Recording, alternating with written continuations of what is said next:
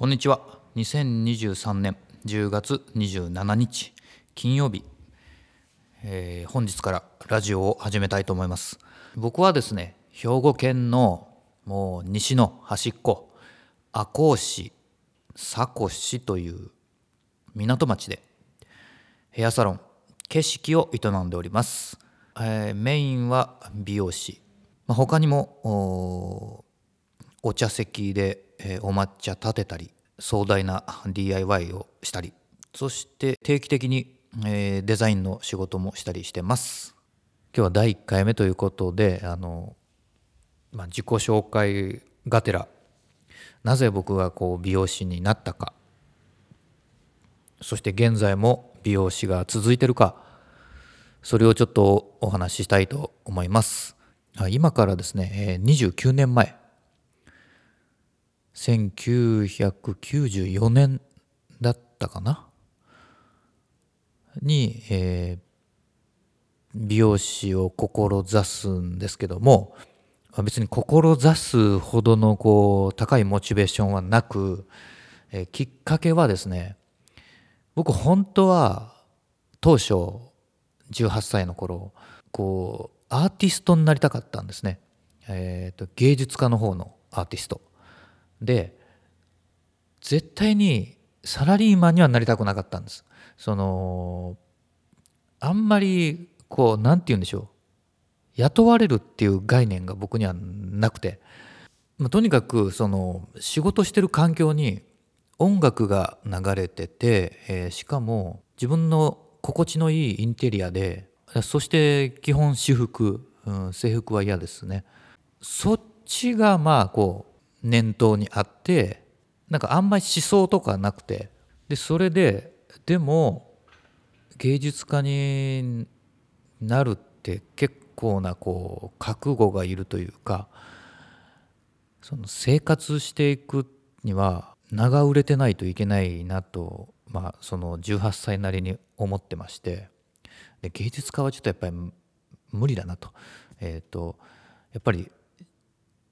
10代なんでその欲にもまみれてますからこうあれも欲しいこれも欲しい、うん、あんなこともしたいこんなこともしたいっていうこうもう欲望の塊だったんでとりあえずあのお金は安定的に欲しい。でもサラリーマンは嫌。いやどうしようかなと思って。でも芸術家で、えーいきなりお金を稼いでそして欲しいもん手に入れるっていう夢はちょっと達成しそうにないなと思いまして。当時あのよくしていただいた高校のあの先生にですね相談したところ、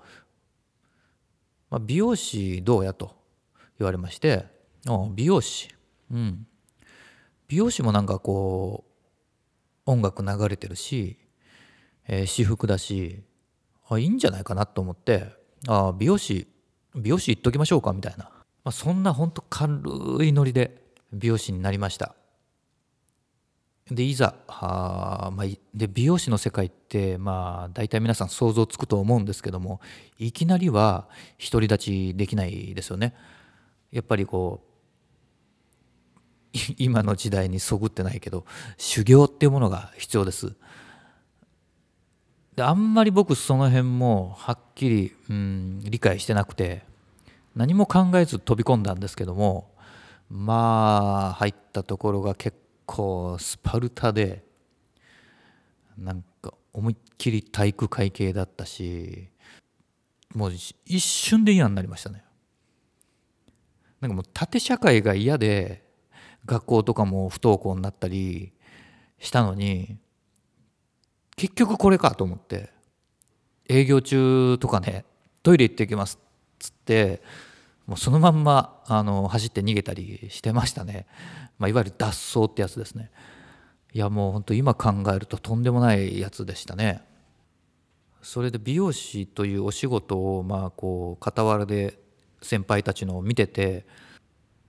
なんかこうクリエイティブっていうよりはこれサービス業だなと感じてなんだかなって思ったんですけどいやでもちょっとこう技術が身につきだすと、まあ、自分自身がこうやれることが増えるんで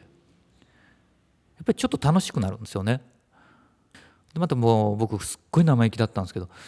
先輩を見ててあまり尊敬できなかったんですね。あのなんか自分の感性っていうかセンスの方が上だなってもう当初から思ってていや本当生意気なやつですね今考えたら。でまあ俺にやらしてみろとか内心は思ってたんですけどやっぱり、うん、実力は全然追いついてないのでこう悶々とした日々を過ごし、ね、美容師が思った職業じゃなかったしずっと悶々してたんでやっぱりやめては他へ行きやめては他へ行きみたいなことを繰り返してました。そしてその職場で出会った今の、えー、嫁さんと、まあ、結婚結婚の前にまあ子供ができちゃったんですけど、まあ、子供ができちゃったので、まあ、19歳でもういきなり結婚になるんですけども結婚してまあ、生活かかるので、まあ、やっていけないんですよね。美容師の給料。じゃあ当時14万ぐらいだったかな。厳しいんですよ。で実家に帰りであの親と同居しつつ美容師をやってたけどやっぱりきついので生活。ほんでまあ若いし欲しいもんもあるしでも子育てもしなきゃいけない。いやでも美容師としてのスキルも磨いていかなきゃいけない。もうわーってなってもういいわってなって一旦美容師辞めます。で美容師辞めてこれ21ぐらいの時だったかな。違う職業をしてみたんですけどやっぱりこれはこれで全然面白くないなと思ってまたほんで美容師の世界に戻ります。戻ってからは結構一生懸命やって23歳ぐらいでまあ副店長ぐらいのポジションになり自分のこう求める美容師像っていうのがまあ結構はっきりとあってですね若い時から。でもそれと現実が全然こうかけ離れていたので、うん、それに日々悶々としつつも、まあ、30歳まではあ我慢してで30歳でめでたくまあ独立します。そして開業してまあ、そこからまあでもその自分自身のお客さんを獲得するのが結構大変でしてもう無我夢中で頑張ったんですね。でその頃も美容師が好きかって言われたらまあちょっとよく分かんなくて、えーまあ、本心を言うと40歳過ぎてからですね美容師が好きになったのは本当の意味で好きになったっていうかその楽しいなって思えるようになったのは40歳過ぎてからです。その捉え方が変わったというかその美容師の、まあ、美容師のお仕事ってその、まあ、初見でですよ、まあ、お客さんと会って、まあ、5分10分カウンセリングっていう、まあまあ、お話ですよね、まあ、どういうふうにするか要望を聞いてそしてそれに対して、まあ、こっちがまあ、こうじゃあこうやりましょうかこうやりましょうかこう切りましょうかっていうこうそれなりのこう、まあ、対対応策をまあ提示してそれを形に出し表現してそしてもうその日にジャッジされて、まあ、お客さん帰っていくわけです。これがなんか毎日ヒリヒリする感じで面白いなってなってきたんです。お客さんの表情を見てるとやっぱり気に入ってないけどああいいですって帰っていくのも分かるし、えー、本当に喜んでる人もいるし中にはこ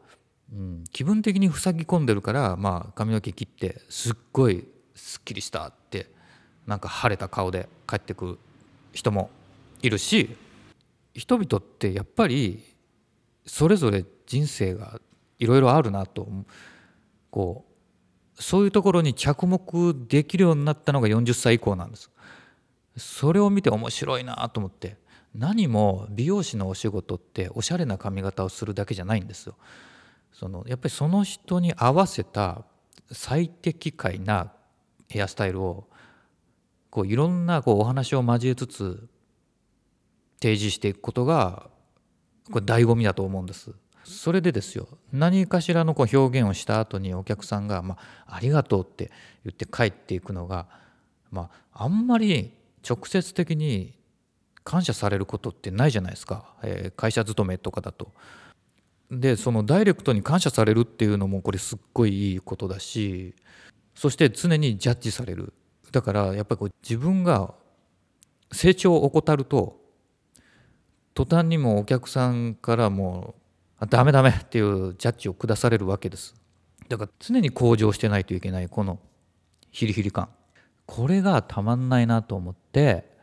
もう今じゃ美容師が楽しくてしょうがない状態ですね。しかも今えー、っと自分がまあ理想とする空間づくりができて適度に広くて広いんだけど物がほとんどない。そして、えー、いい心地のいい音楽を流しそして自分だけのこの世界観が作れてるっていうことがもうこれとっても心地いいんですね。それをお客さんと共有しつつ、えー、っとヘアスタイルを作っていくっていうのがやっぱりこれもすっごい面白いなと今今更ながらに実感してる毎日でございます。まとまってるかどうか分かんないんですけど今回はまあこういう美容師のお話をさせていただきました、えー、また違った視点から美容師の話をするかもしれないんですけどまあそんな感じで今日はこの辺でそれではまた。